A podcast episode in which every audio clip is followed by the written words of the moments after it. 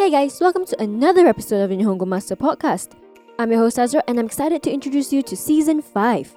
Our last season looked at all things Japan travel, virtually trotting around the island nation. So we've been there, done that, and after all of that, we decided, yeah, alright, I'm going to live in Japan. That's great! That's exactly where my mind went through after my first few Japan trips. Now, after living in Japan for almost 3 years, I have a few tips and secrets up my sleeve. Welcome to Season 5 theme Living. We'll look at everything there is to know about life in Japan. You can look forward to episodes discussing about culture shock, Japan life lessons, and even ones like a rundown on how to settle down in the land of the rising sun. Today, though, we're kicking this season off with three pros and three cons of living in Japan, just to ease you guys into the theme. No country is perfect, just as no one person is perfect. It's when the good outweighs the bad and makes everything all worthwhile. So, without further ado, let's run down a list of the pros and cons based on my own personal experiences in my 2 to 3 years of life in Japan. The first pro is the food. Don't tell me you've never heard of ramen or sushi. Washoku, which means Japanese cuisine in Japanese, is world famous. Even those who've never been to Japan have tried the seaweed roll and noodle dish at some point in their lives. In fact, the highlight for most when they first travel to Japan is to try out the local cuisine. Nothing beats a bowl of ramen than in Japan itself, trust me. To add on, Japanese food is healthy, or karada ni ii in Japanese, especially in comparison to a lot of other countries' cuisine. I'm a Singaporean Malay, and Malaysian cuisine boasts fried and oily. I'm convinced my moving to Japan might have potentially earned me back a couple of years of lifespan. But healthy doesn't mean tasteless. Everything from miso soup and oden to white meat and excessive veggies just adds on to the Japanese diet. It's no wonder Japan has the oldest expectancy in the world, with men living to almost 80 and women to almost 90. And on top of that, you have quite the variety of food in Japan. Sure, you get your washoku of sushi, ramen, okonomiyaki, and all, but you also have more than a few choices of yoshoku, Western food. Burgers, pizza, sandwiches, pasta, you name it, Japan has it, and more. Here's a quick vocab recap Washoku, Japanese cuisine. Yoshoku, Western food. Karada ni ii, healthy, literally translates as good for the body.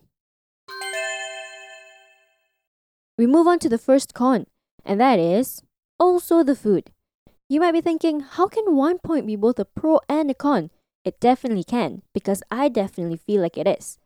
I love Japanese food, trust me, I really do.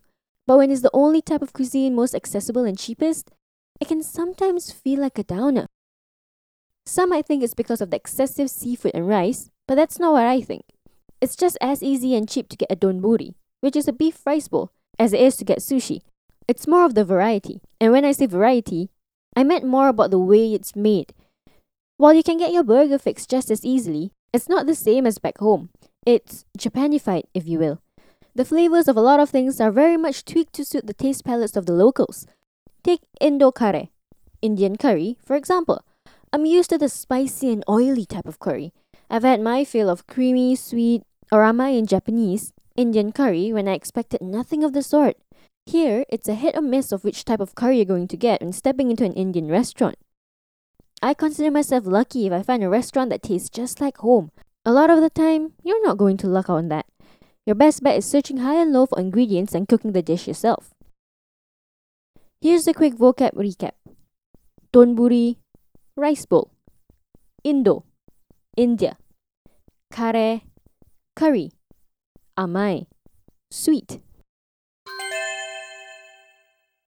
Our second pro on the list is getting a job.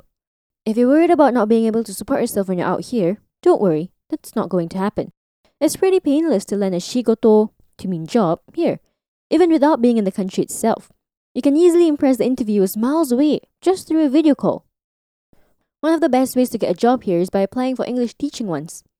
There seems to always be an abundance of them all year round, and especially right before the new semester, April and September. You don't necessarily need to have a background in teaching. If you're an English native or fluent in the language, your chances of being an Eigo sensei, English teacher, is relatively high. You'll have a stable job, a steady paycheck, and living arrangements all sorted out for you. There are other channels to get other types of jobs in the country. Recently, Japan is actively bringing in more foreign talent into the country due to the drastic aging population. More and more countries are eligible for a working holiday visa here that lets you get a part time job and job hunt for a full time position while you go off and do touristy things. There's also the self sponsorship option, but that's a whole other topic altogether. Long story short, it's never been easier to start a life in Japan than it is now. Here's a quick vocab recap. Shigoto, job. Eigo, English. You can use go to mean language at the end of a lot of countries' names. For example, Spanish is Spain go. Sensei, teacher. Another word for teacher is kyoshi. Moving on to our second con, and that's not having a work life balance. I bet some of us have read about this online. The working culture in Japan is pretty tough. It's all work and no play.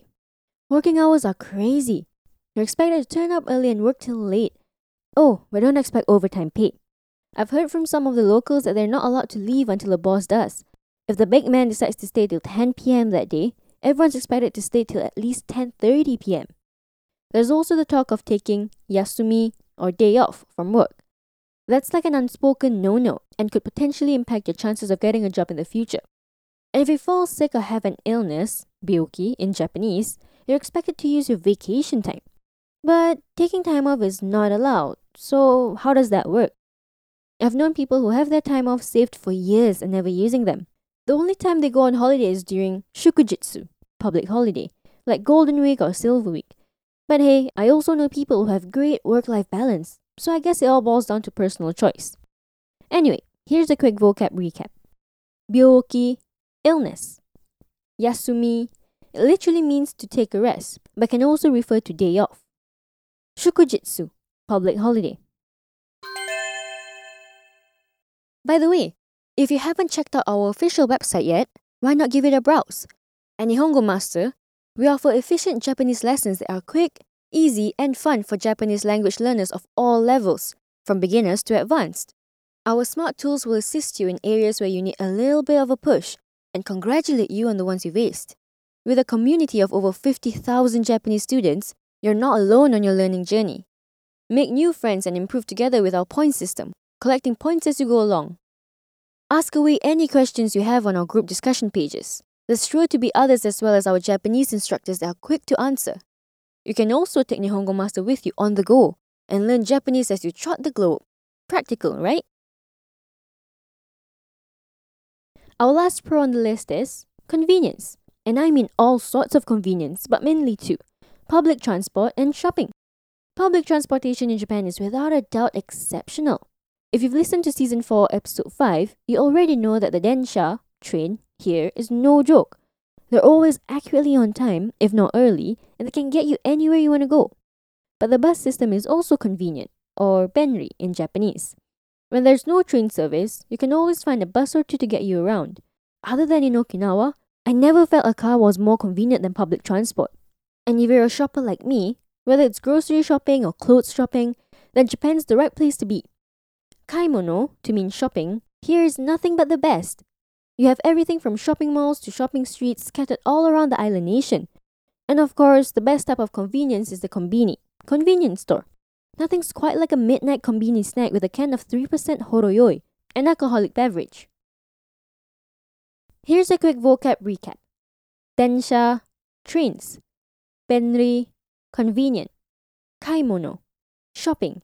You can say kaimono suru to mean to go shopping.